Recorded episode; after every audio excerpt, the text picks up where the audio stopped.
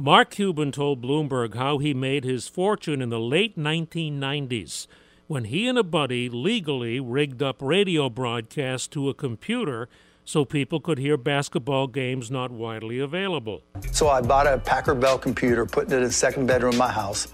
Next thing you know, we started this website called AudioNet, worked with the local radio station, and then just email and go online and tell as many people, look, if you want to listen to Dallas sports and stuff, come to the site called audionet.com. Three years later, it turned into broadcast.com. We added video, and we were YouTube. I mean, literally, hundreds of radio stations, TV stations. We were showing online Michael Jordan mixtapes. We just blew up. And then Yahoo came along and bought us. It was building on the skills Cuban had learned in an early computer job that gave him the knowledge of how to then put what he had learned to a new use that made him rich.